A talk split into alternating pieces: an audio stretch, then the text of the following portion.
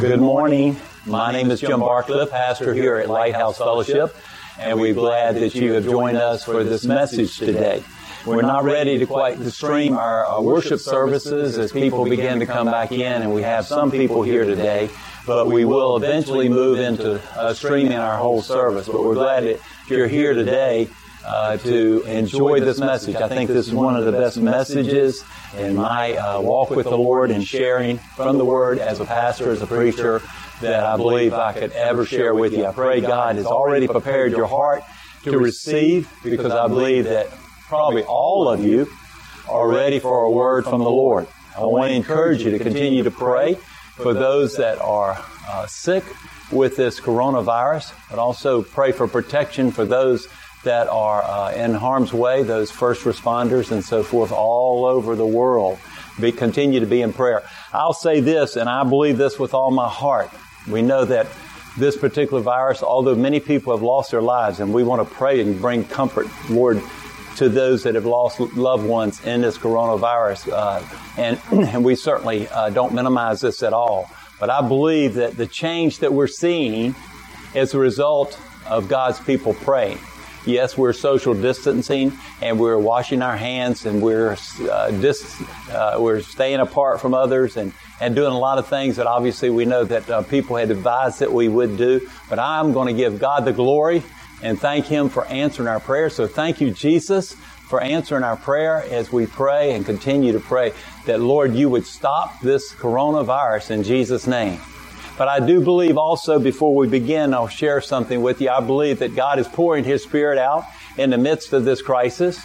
And many times, as you know, throughout history, in the times of adversity, that God uh, begins to pour His Spirit out, and He does some things. And I know in my life, and I'm sure in yours, that we're all praying, and it does something and draw closer to the Lord. We realize our true dependency is upon Jesus Himself, and not upon uh, our wealth, if we have anything, or maybe our possessions, or any of those types of things. Our uh, hope is in the Lord, and uh, He is drawing people all over. So I pray today that you're hearing this message today, that the Word of God would pierce your hearts and touch you and, and, and just release you from that shame and guilt because you've received Jesus Christ into your life.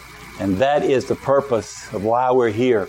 To share the good news, to pray for the sick, lay hands upon the sick, to cast out demons, to also to walk in the, the truth of God's love each and every day. I pray today, even today, the anointing of God would enter into those places where you're watching this video or this message, anointing of God, and God would you'd really sense and be aware of God's presence with you because He is with us right now. He's here with us. He's with you. He never leaves us nor forsakes us. And so I pray you'd be aware of that today. But before we begin, let's pray together. Father, we thank you for this wonderful day you've given us. We thank you for the privilege of being able to come together in the name of Jesus and share your word. Share truth, oh God, because your word is truth. And uh, Jesus said, I'm the way, the truth, and the life. And no man comes to the Father except through me. And so, Lord, we come to you today. And we just ask you to speak to our hearts. And let this message go forth all over the world, dear Lord. We know that it's truly permeating the environment of so many communities and nations. And dear God, today we believe that when we come together, the impossible is done, dear God, because of you in our lives. And so, Lord, today we ask you to come and do that and speak to us. Holy Spirit, we welcome you. We welcome you to come and reveal Jesus to our hearts.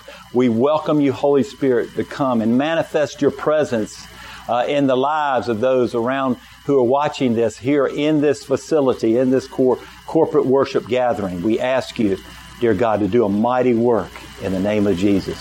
Father, we ask you to heal those that are sick, those who are afflicted. We pray that you would deliver those who are being tormented, tormented by the entity, the spirits that are coming against them. We pray that you, oh God, would just release them and dear God, they would really know experientially the freedom that Jesus Christ came as He said, I came to set the captive free. Dear God, we pray you do a mighty work in the lives of people today, all over this country. Your word says in 2 Chronicles 7:14, if my people who are called by my name will humble themselves and pray and turn from their wicked ways, then you will hear from heaven and you will forgive their sin and you will heal their land. Dear Lord, today we come and ask you forgiveness for our sins the sins of our nation, the sins of our fathers, dear Lord. We agree with them, dear Lord, and we have strayed from the ways of God, and we ask you, dear God, today that you would stay your hand of, of, of judgment, dear Lord, of discipline upon us, dear Lord, and that we would return to the God of our fathers. We pray that today, dear Lord. We pray you would move in this nation in a mighty way, that you would give our president wisdom and direction as he seeks you.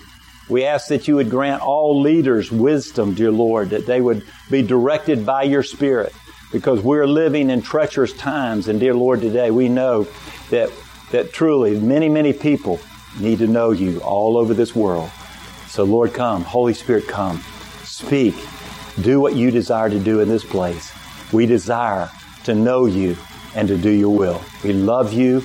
We praise you. And it's in the precious and holy name of Jesus we pray. Amen. Amen. We started last week talking about your great grace, and we want to, uh, this is part two. and we want to talk about your great grace and I'm going to talk about God's unlimited grace. There's no limit to God's grace. And we know real simply that grace is unmerited favor. It means you can't do anything and I can't do anything to earn it.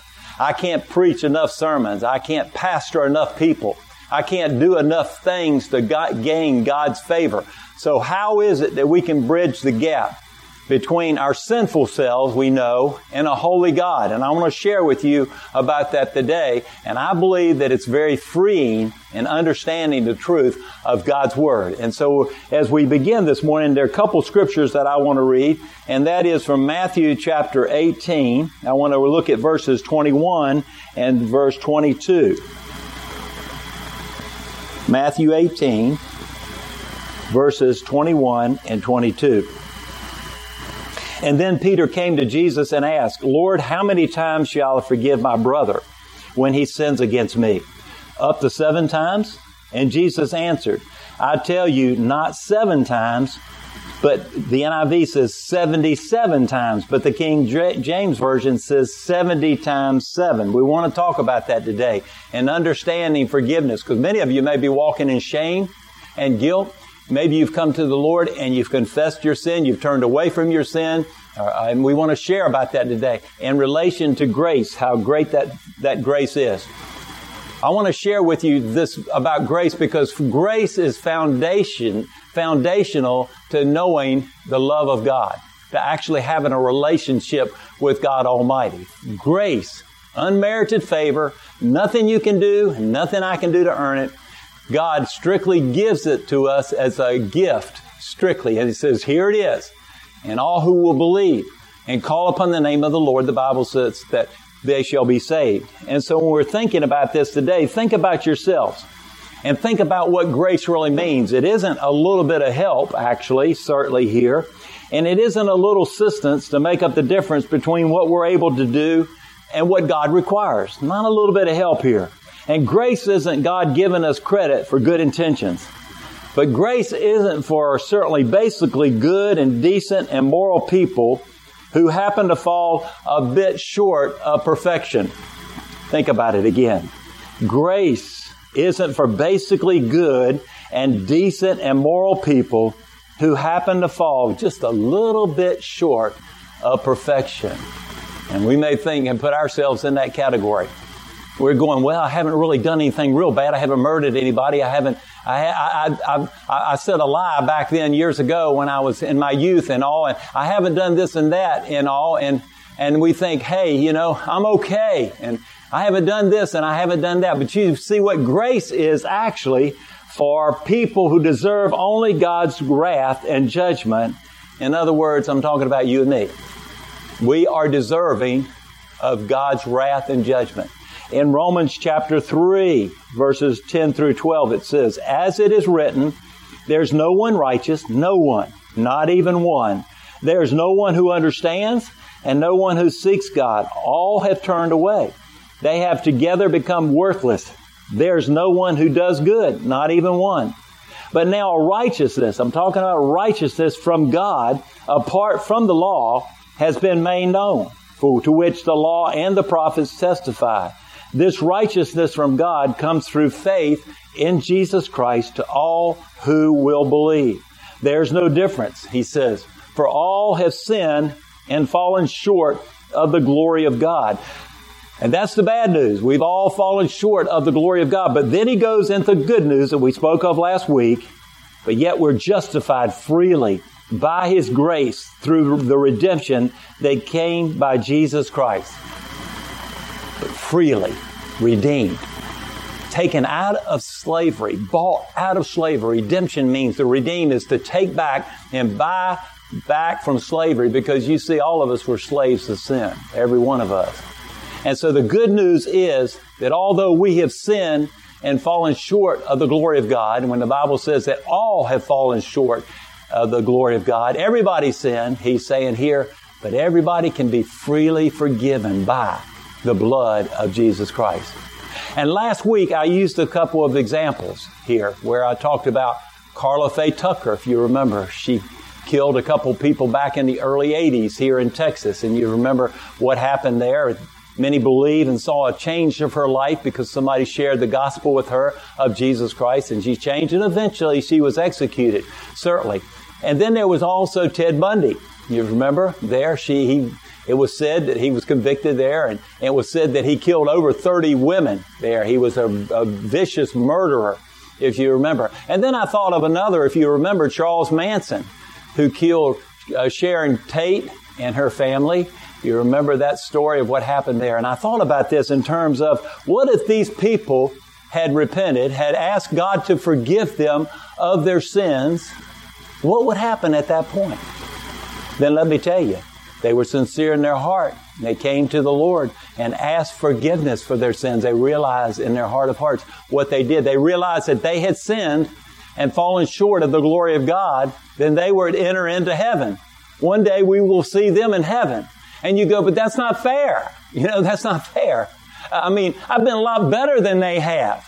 And you see, when you say that, you don't really understand what grace is. Grace is for people who are deserving of judgment and condemnation. And that's you and me. Without the grace of God, we are condemned. But God offers it freely. Why? Because it's something we can do for it? No because of what Jesus Christ and what He did for each one of us, that He took our place on the cross. He, he took our sins there. We should have been the one that died. We did. But He came and He gave us life and He gave it to us more abundantly.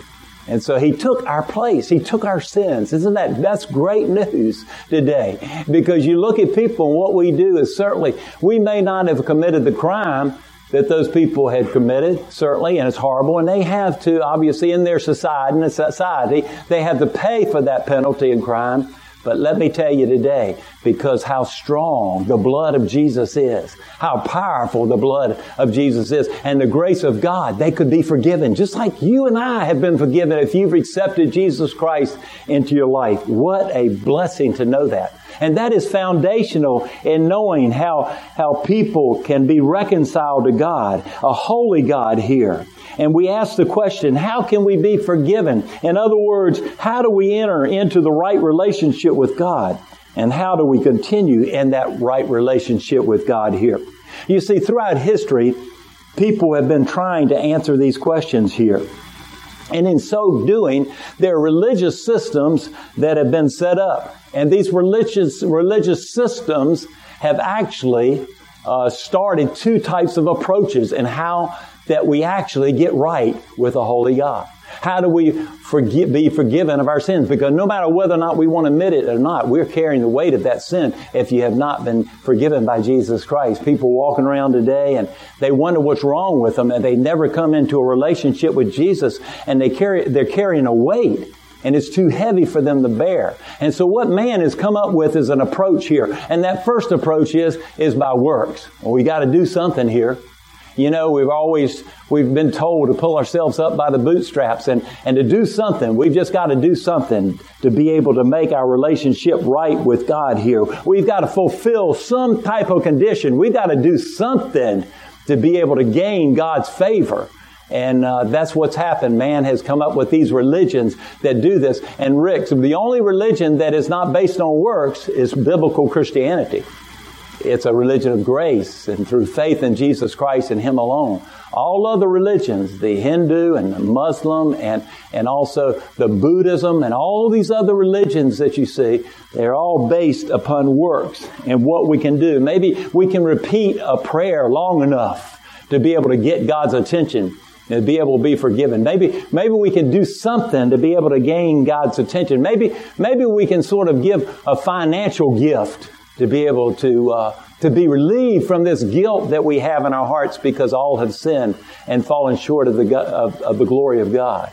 We know actually there before things began to change uh, in the church that they they had indulgences and they had a way of trying to pay off and pay here so that people would go to heaven. They thought their money could get get themselves into heaven. And maybe even today, a lot of people's money may feel that way because you see, it's good to give to, to good projects and the things that are worthy to help other people. But if you're doing that to gain God's favor and to try to think that you're going to get His forgiveness as a result of that, you're into works. You're not trusting in the love and the grace of Jesus Christ in one way or another.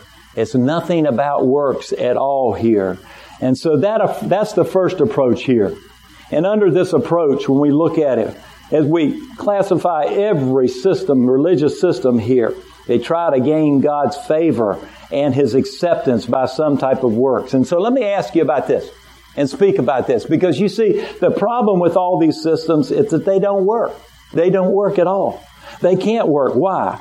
Well, first of all, the good works that they depend on are not viewed by God as having any value whatsoever. So those who rely on their works to gain God's acceptance are trying to buy something precious, something that of immense value with something that is literally worthless. Your works are worthless in God's eyes.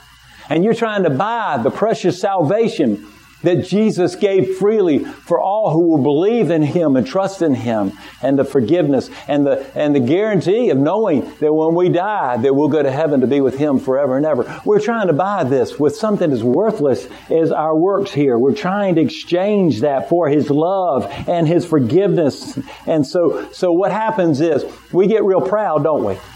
We get real proud.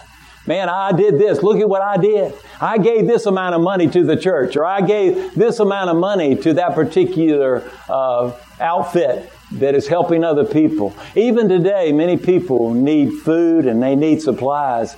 And in no way am I minimizing this. We need to give towards that, but not because we're trying to gain God's favor. We actually work because we are saved. We work because we have received God's love and His forgiveness by His amazing grace here. Because otherwise we become proud. And you know, pride in the heart of every person is very strong. That's what kicked, got Satan kicked out of heaven. He became proud. He wanted to become God. He wanted to sit on God's throne there.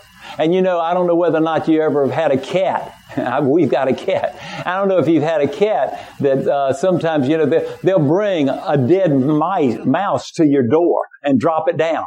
Have you ever seen the expression on that cat's face? And maybe it was my imagination, but when my cat would do that, it almost looked like that cat was smiling. They were like, Hey, look what I did for you. I brought this dead mouse in here, you know, and, and they were real proud of that. And that's the way we are. When we, we do something for God, trying to gain God's favor, we become very proud. It's very, very corrupting to our soul and realizing today that, that there's nothing we can do to buy God's salvation.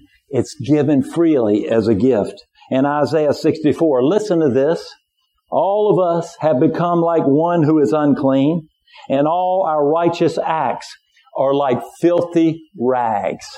Isaiah 64, 6. Please hear me out. What the Hebrew means when they say filthy rags here. Okay. Now this is a little graphic, so please bear me out, but this is the Hebrew meaning of what filthy rags actually means. It actually means menstrual rags.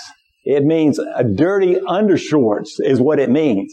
So when you come and you try to give God your so-called righteous acts to try to gain His favor and His forgiveness, you're actually handing Him dirty jockey shorts is what you're doing. Isn't that uh, revealing to you?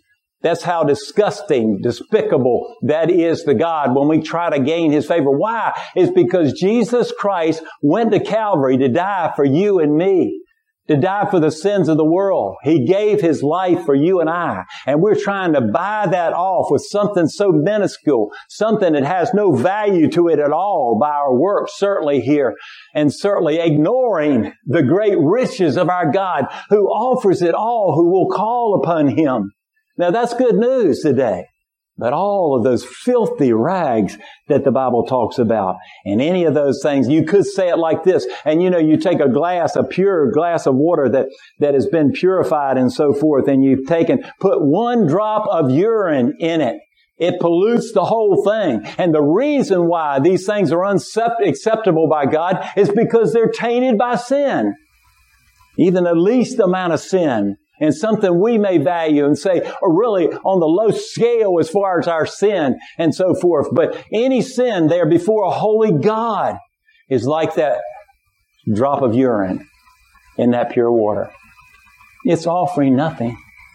It's giving him certainly something that is not valuable at all for something that's immensely valuable, and that is the salvation of our souls. So its reality is we can't do anything to be able to gain God's favor. Another reason here is, is that we don't have any excess merit at all. We don't have anything we can use to pay the debt that is incurred by our sin. Everything that we possess, everything that we could give to God, and everything we can possibly do for God, we owe Him already. It's His already. And so we, he owe, we owe it all to Him and He, and anything extra there, obviously, it, it does, it can't pay for it. It's, it's not without any, va- it's without any value. So it's nothing we can do to earn our salvation. We tend to view our obligations towards God very narrow, narrowly. Think about it. You know, if we give God 10% of our income and we should tithe and actually go beyond the tithe, certainly as God's blessing, but I certainly believe in the tithe. And then we give Him a few hours on Sunday and perhaps we attend a meeting sometime during the week. We feel like somehow we've done our duty. And the rest of our time and the rest of our money and our possessions, they belong to us. That's the way we feel, isn't it? Know, I'll give God a little bit of my time.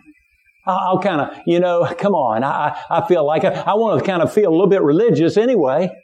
I want to give, I'll give him a little bit and, and so forth. I'll go to church and have a couple hours there in church and, and, you know, get into Sunday school and study and so forth. And then, but the rest of this time, my time is next week. My time is on Sunday afternoon. My time is this. We do these types of things. You see, the reality is God owns it all. It's all God's. It's every part of His. It's His and His alone. And we think sometimes we're doing these great obligations and so forth and all. We take this and we feel like, well, I'll just give you a little extra there when it all belongs to God.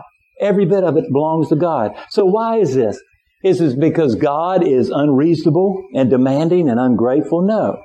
It's because God is absolutely and extremely worthy. God is worthy of everything we could possibly offer to Him. He's worthy of our own service, of our worship, of our love, of our devotion, of our obedience of all of our labor, our sacrifice, of all of our sufferings, and all of our treasures. He's worthy of all we can do or give, you see. It's not because he's demanding taskmaster, because he gives it freely and he owns it all. Makes it look, certainly I believe that the things we possess a little differently. You know, we just don't hold on to them tightly. We know they're not ours. We know that God owns it all. And The blessing there is because of His grace. All because of His grace here. And so, and so this first approach of man trying to bridge the gap between himself and God by his own works, it doesn't work. We're doomed to failure before we even begin if there's going to be a reconciliation that it, then it has to come from God to us. If there's anything going to happen here, it's got to come. We realize that. Does everybody get that? Everybody get that? It's nothing we can do to earn God's favor. And you know, one of the things I believe that wears a lot of Christians out is because they start out in the Spirit and they realize and understand God's grace. But then they start working to try to maintain and sustain God's favor. And we get tired and we get worn out.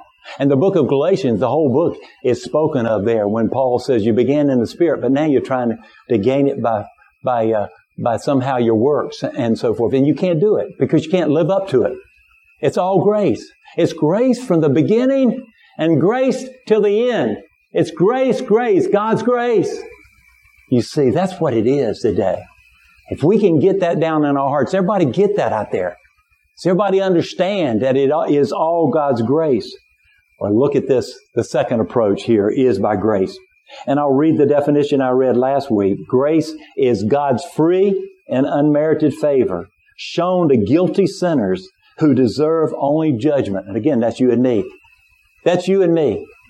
That deserve only God's judgment and, and condemnation on us. And I mentioned last week when, when God touched me back in November of 1985 and He began to draw me and I believe I accepted Christ as a young boy. I remembered and I give Him my testimony and, and uh, I believe I did. I received Christ, but I never, I didn't walk with the Lord. I got into all types of things. I was in rebellion against God. And God began to draw me because I began to teach Sunday school and things began to happen. And I could tell that God was doing something special in my life. I didn't know what it was. So in Pearland in, in uh, November of 1985, I had an encounter with the Holy Spirit of God. And God, Jesus revealed himself to me. And I realized at that moment that if I was the only sinner, the only one on this whole wide world, think about it, then Jesus still would have went to Calvary for me. He still would have hung on the cross for Jim Barcliffe. He would have done that. And I realized at that moment, encountering the Lord in His holiness there in my living room, in our home, I realized that the darkness of sin, I realized the, the weight of my guilt and shame. I realized how heavy it had been on my life and all. But you see, right behind it, Jesus revealed His grace. Right behind it. The good thing. The good news. That's the good news, you see. We realize that all have sinned and fallen short of the glory of God. But then we realize the grace of God. I think at various times in all of our lives that God reveals the grace of God experientially. Is He doing that in your life? You see, I believe we're in a season where God does that. He does it all the time because that's His nature. He's a God of grace and mercy. Never ending grace and mercy. But I believe we're really seeing that. People are beginning to experience that more and more and more. Let me tell you, count on it because God is doing this. We look at God's grace. It's something we don't deserve. We deserve, again, because we think we just fall a little bit short of perfection. We think that somehow we just can, can, can't quite get there. We need a little bit. No, you need grace like crazy. You need all of God's grace, and so do I. I need God's grace every day. I pray for God's grace before I stand before the public and speak. I pray for God's grace when I get up in the morning and I've got certain chores to do. I ask for God's grace, God's grace there. Actually, it means His favor. And grace actually means the ability to do what God has called us to do. He gives us that ability freely without any cost and all. It cost His Son His death on Calvary, but He rose from the grave.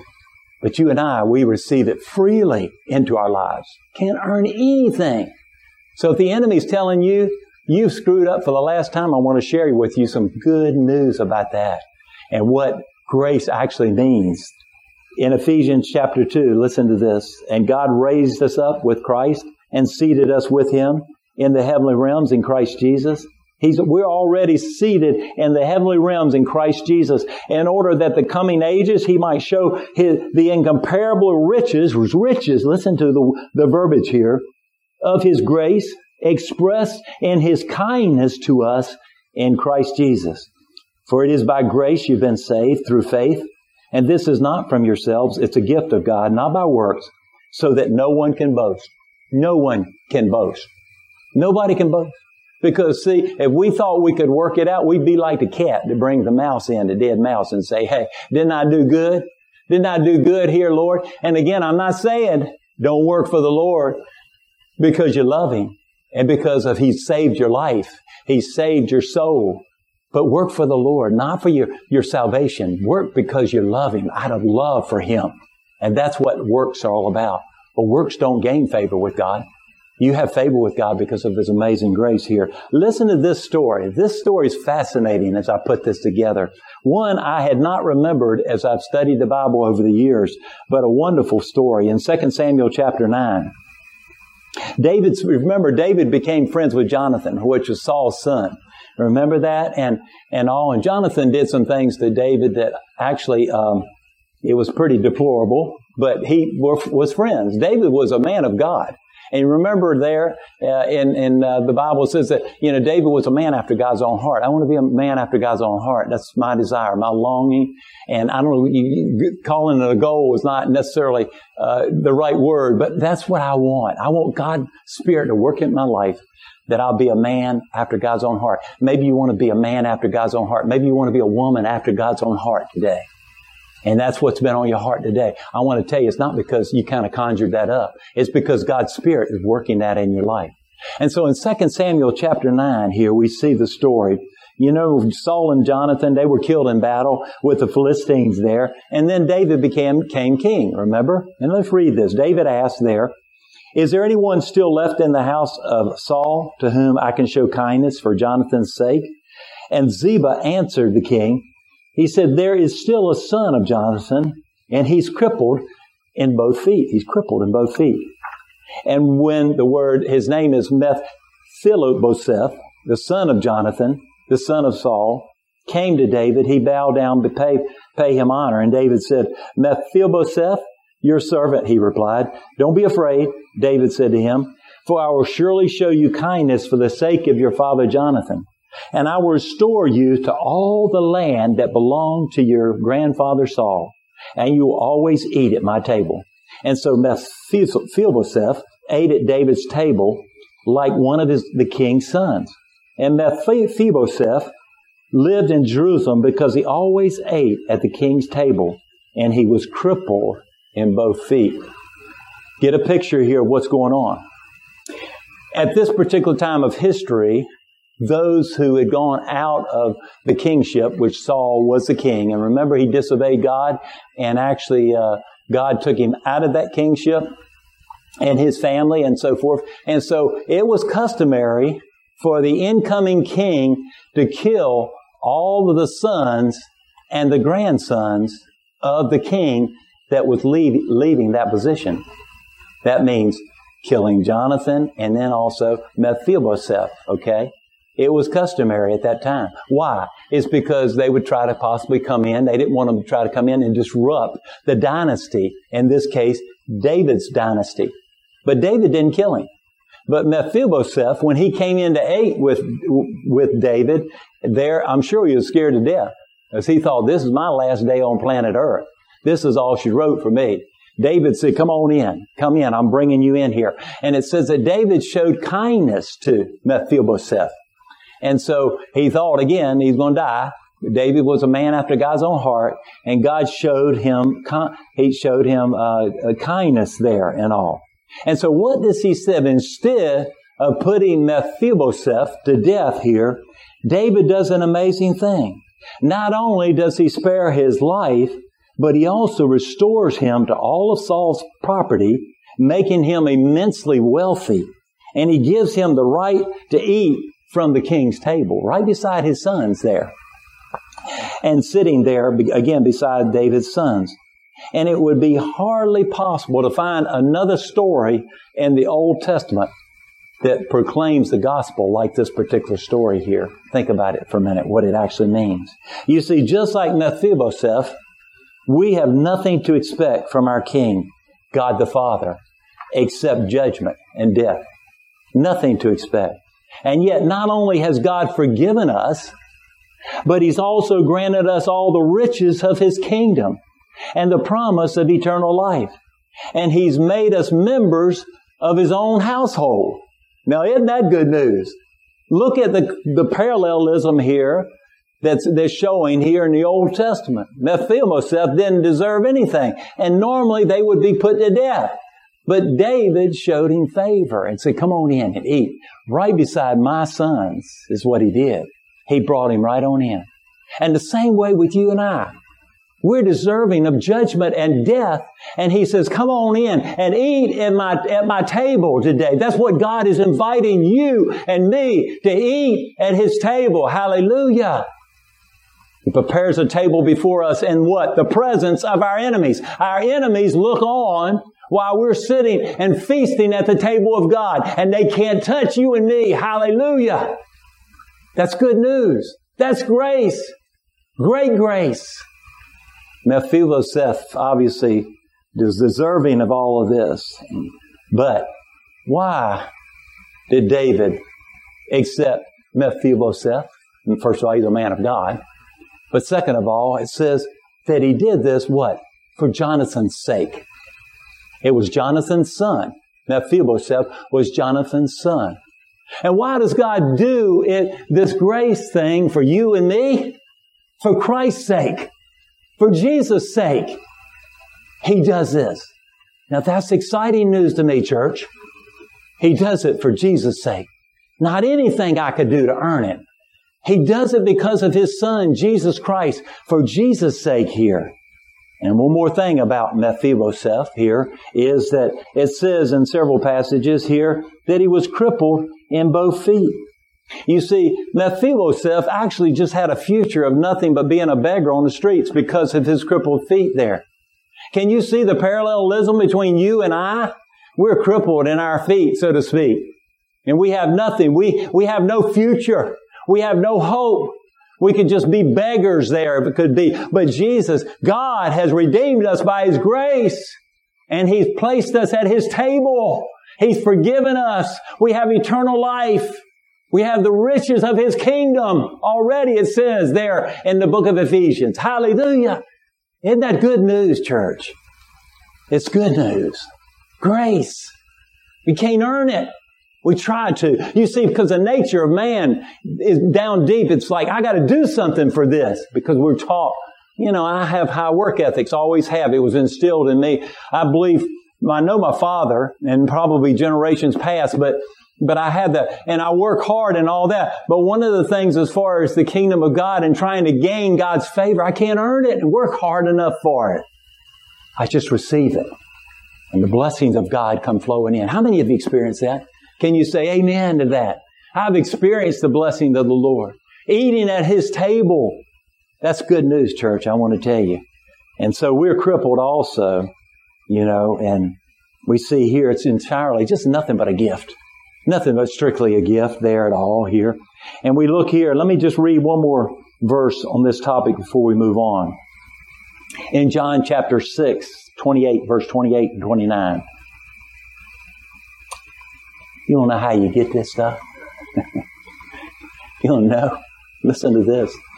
You think, Jim, you got some kind of formula you're going to tell us how we can work through to get to a place? Because this sounds good to me. Are you thinking that in your heart? Maybe, maybe you're thinking, eh, man, if I, Jim, is, is it complicated or is it easy? It's very simple. Listen to this verse, John chapter 6, verse 28 and 9, 29. And then they ask him, what must we do to do the works that God requires? And Jesus answered, the work of God is this, to believe in the one he has sent. Whoa. To believe in the one he has sent. That's the work I require. I can do that. I believe Jesus. How about you? I believe that He is the one sent by God. I believe He's the Messiah, the chosen one. I believe He's the Redeemer of the world and all who will call on His name. And I'm talking about all. I'm not talking about somebody. I'm talking about everybody today. Listen to this. If you've never called on the name of the Lord, call upon the name of Jesus today.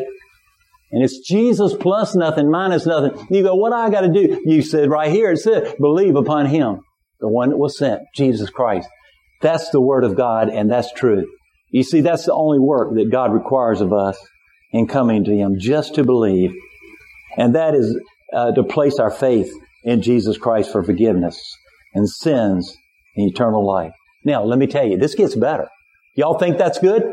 Wait till you hear this it gets better. You see, grace is a gift that we don't, don't earn and deserve.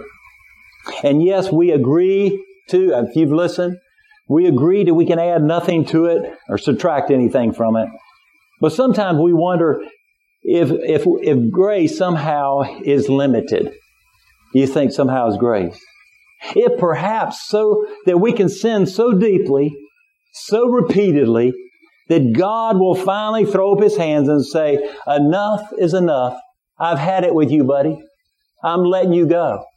You feel like maybe somehow he's going to throw his hands up in the air. And maybe you feel like that. You're watching this today and you feel like, hey, I, I promised God these things and I promised this and that and I, I backslid. I've turned away from God. I came up in the church and I believe what was said there and I had sort of a warm, just a sense of who Jesus was. But then I went and did my own thing. Maybe if somebody here today watching this and thinking you have somehow outsinned the grace of God. Well, let me tell you, the good news is you haven't. The good news is that you can't outsin the grace of God here. Or maybe you feel like in one way or another you're doing the same sin over and over and over again. Or perhaps maybe God might be really shocked by what you've done because your sin is so horrendous. You know, we talked about Ted Bundy. We talked about Charles Manson. We talked about others uh, of Karla Faye Tucker earlier and so forth. And we think, my goodness, you're talking about these people can be redeemed? Maybe there's hope for me. And maybe, even though I've strayed and maybe I've sinned over and over and over and over again, that God is saying, I've had enough of you here. You see, why do we think that way? Why is that? It's because that's the way we think about other people. And that's what we think other people are thinking about us. You know, when we mess up like that, we look at somebody else and you go, that person, you know, maybe they, they've hurt you over and over and over again and so forth. And you're like, that's enough, enough. And I'm not saying, obviously, that shouldn't be corrected, but I'm telling you today, I'm talking about God's forgiveness for you and me. Listen to what the Word of God says there again in Matthew 18. Then Peter came to Jesus and asked, Lord, how many times shall I forgive my brother when he sins against me? He said, up to seven times. Jesus answered, I tell you, you're not seven times, but again, NIV is 77 times. King James is 70 times seven or 490. But the reality is what Jesus is saying here, you forgive indefinitely. Well, you say, that person has hurt me several times now, and I've had it, and so forth. Does God expect me to forgive them of that? Yes, because why? Because He forgives you and me in the same manner. Over and over and over and over again. I have sinned more than 490 times, trust me. Ask people around me. It's over and over and over and over and over. His forgiveness without any limit. It's unlimited grace we somehow will slip into saying, well, maybe I can work for it a little bit here now that uh, He's forgiven me the first time. I know that. But I'm talking about every day as a gift of His grace. Every day is a gift of His grace. You see, during this time of when Jesus walked on this earth, the theologians thought, basically it said, well, you forgive somebody three or four times at the most. That's what the theologians said. Jesus said, no, no, no. So Peter, what he thought about, he went, well, I know that Jesus is greater than this. So I'm going I'm going to put it up there. Seven times, Lord? That sounds like I'm, I'm covered on this. Seven times, Lord? And Jesus said, no, no, no, you don't understand what I'm saying. He said, you're way too low. He said, you, you thought you were getting it high. No, you're way low. It's 70 times seven indefinitely on and on and on. That's who our God is. Now, to me, that's the greatest news. You see, to know we're forgiven, to know that God has cleansed us, and we can approach. You see, the veil in the temple was rent when Jesus said it's finished. It broke. It went right into, and symbolically, we can go into the throne, the holy of holies, and we can ask for grace and mercy in our time of need. His mercies are new every morning. Great is our faithfulness, O Lord. His mercies and grace are new every morning. Let me tell you, they're, mo- they're new every moment of every day. That's good news, the best news of anything we could ever imagine here. And that's my point. There's no limits to God's forgiveness. There are no limits to God's grace. God knows our past. He knows our present and He knows our future. And He knows what you're going to do and He knows what I'm going to do. He already knows.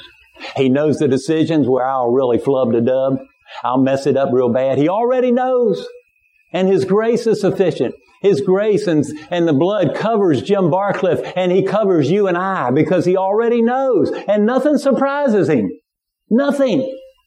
And so what does that cause us to want to do?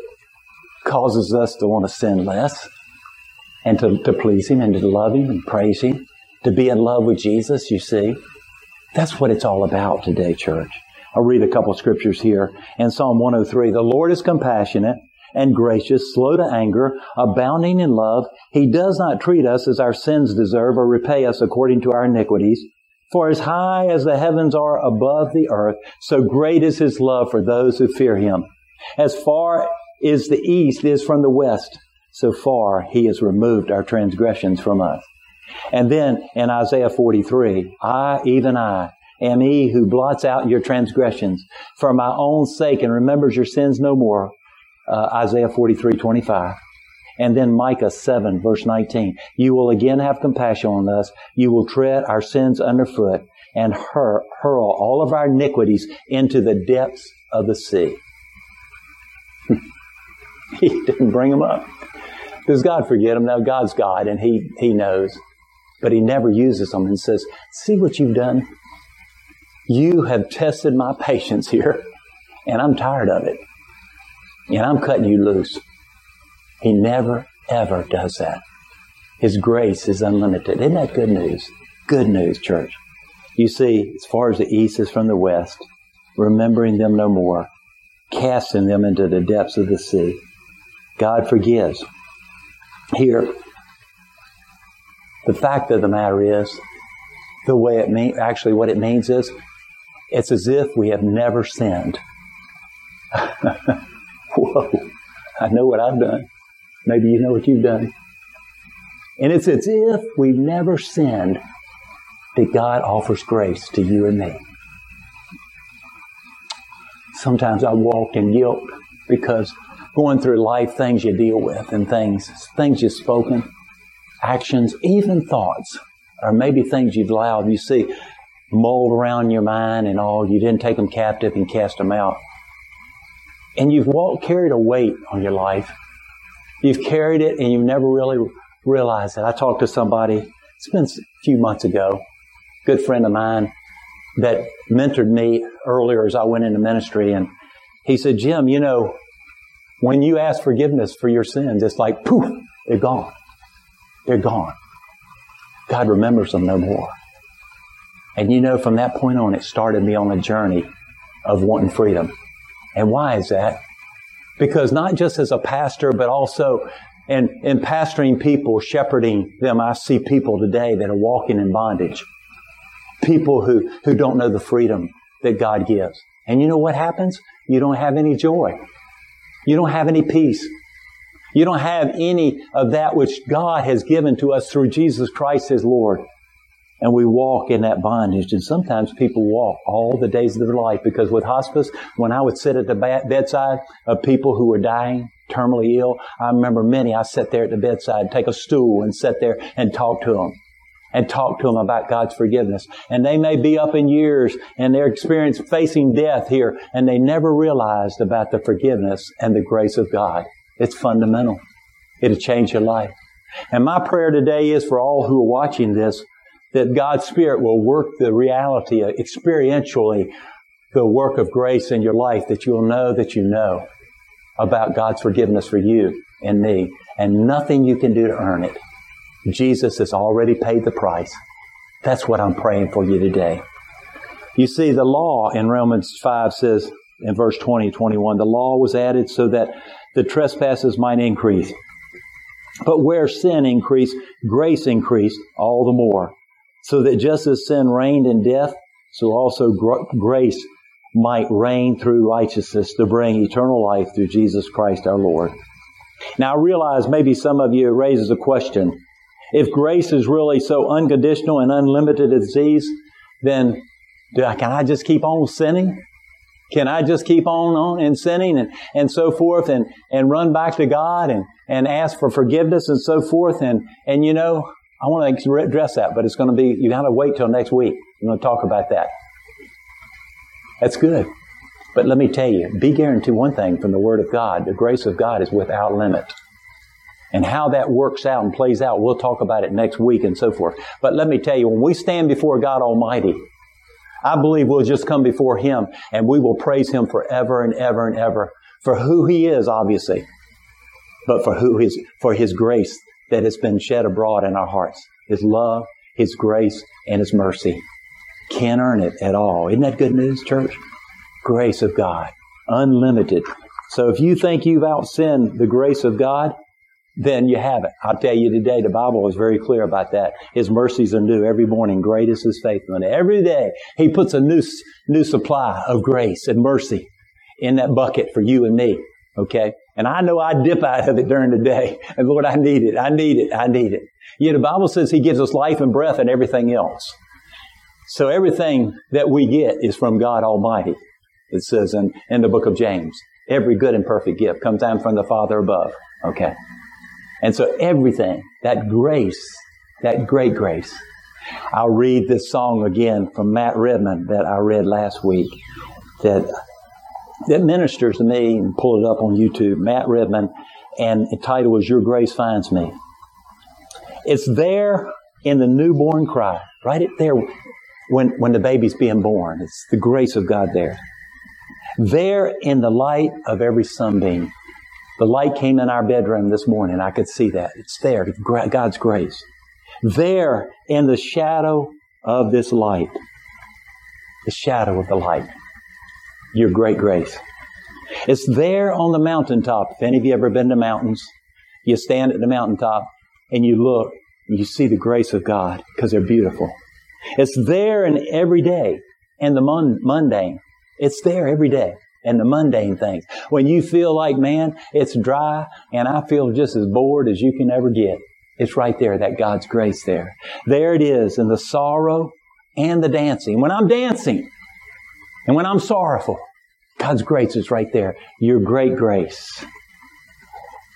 It's there from the creation to the cross. There from the cross and to eternity. Your grace finds me Yes, your grace finds me. It's there on the wedding day. The couple, the bride and the groom come together. It's grace there. There by the weeping, by the graveside. All the many times that I've done services, being hospice and so forth, there at the weeping by the graveside, God's grace was always available. There in the very breath we breathe, God's great grace. It's same for the rich and poor, the same grace, no matter about your wealth or lack of. The same for the saint and for the sinner, God's grace. The same grace for you and for me and for all the world who will believe. Jesus said, remember, God said, just believe. What's the work we're to do? Just believe in the one that I sent. Enough for this whole wide world. Enough grace for this whole wide world. Your great grace Oh, such grace. Good news. Great grace. Unlimited. So you have not blown it too much for God to bring you in. Sometimes we feel like the devil will tell you, you've done, you're done. You know. You know, he's talking to people today. He's saying, you're done. And the fear is what's happening because he's unleashing fear because of this coronavirus. He's unleashing these things in people's lives, and people are scared to death about this, wondering and so forth. And I'm not saying not to be cautious and certainly use the precautions in place, but I'm telling you today, we don't have a spirit of fear because the Bible's clear about it in 2 Timothy chapter 1. He didn't give us a spirit of fear, but what? Of love, power, and sound mind. I pray today for each one of you. I just believe there's somebody here that's listening to this message that need to, needs to accept Christ today. And you've thought all along that you've blown it too much. That somehow you have sinned so bad that God can't forgive you. There's somebody listening to this right now. And I want to give you assurance of what the Word of God says. Is that God's grace and His redemption through Jesus Christ is for you and for me and for all of the world. And I believe as this song says here in, in the words, is God's grace is finding you. And you're coming to a place to where you're surrendering your life to God through Jesus Christ. And you're feeling actually the burden lifting from your shoulders even as we speak. The burden of sin and shame and guilt of something you've done in your life. You've done something and you know it was horrible. And you know that there's no way out. And so somehow you've connected with this message today through our website or YouTube or Facebook. You've connected. And I don't believe you're here by accident. I believe that it's God's ordained will that you have tuned in today to hear this word about grace. You can't earn it at all. All you do is believe and accept and receive. That's all you do. And I believe somebody's watching this today that needs to know that Jesus loves you and that He has forgiven you of every sin and that you have a future in Him. The devil has told you you'll never amount to anything, maybe even raised in a family that told you you would never measure up. And somebody's here listening today and saying, something's happening. I want to tell you what that is. It's hope. It's the hope, the certainty of knowing that Jesus Christ came to redeem you from the pit of hell and set your feet on a rock and give you a future and a hope. And He has plans for you. That's who God is. There's somebody here that needs to be delivered. And I speak it against anything that's bothering you right now. I, I just take authority over it in Jesus' name and command it to go in Jesus' name. Spirit of fear, especially. The spirit of fear. And there's somebody here that needs healing. I just pray right now, all of us together, intercede for you for healing in Jesus' name, that you would be healed from the, from the bottom of your toes to the top of your head, that you would be healed in Jesus' name. So whatever the decision that you make today, as you have listened to this message, I pray God's blessings upon you. I bless each and every one watching in the name of Jesus. I bless you in Jesus' name. Amen. Thank you so much for listening in today on this. Next week, we're going to talk about that which I just ended on and, and how is this? How that further grace as we've talked about this. I pray you were encouraged by this. And last week, if you go to our website at, at, uh, lighthousefellowship.info, it will put you on to the website and you can lock in and, and watch those messages. I just pray you'll be set free as a result of that. Let's pray together as we close. Father, thank you for this wonderful day you've given us. And thank you for the privilege of being able to share your word and your testimony, oh God. I pray for all those who are watching this today that you would touch their hearts. And, and Father, we ask that you would heal and bind up the brokenhearted. That Father, today people get delivered and healed and saved. May your presence abide with us in a, a real personal and intimate way, dear God. Thank you, Lord, today that you're speaking all over this world. We do pray, Lord, that you would just rid this world of this coronavirus. In Jesus' name, we pray that. We speak against that. And we pray, dear Lord, that uh, health and, and, and prosperity in people's lives to get back to work, to be able to feed their families, and Father, to be able to make that living. We pray that. Pray for wisdom. That you would direct us. We pray for those that are, are working with us, the doctors and nurses and, and Lord, the first responders. We pray for them this day. Give them strength. Give them wisdom. Protect them and guide our steps. And we thank you and praise you. In Jesus' name we pray. Amen. Thank you for listening today. Y'all have a great day in the Lord. It's good to share with you. God bless. Amen.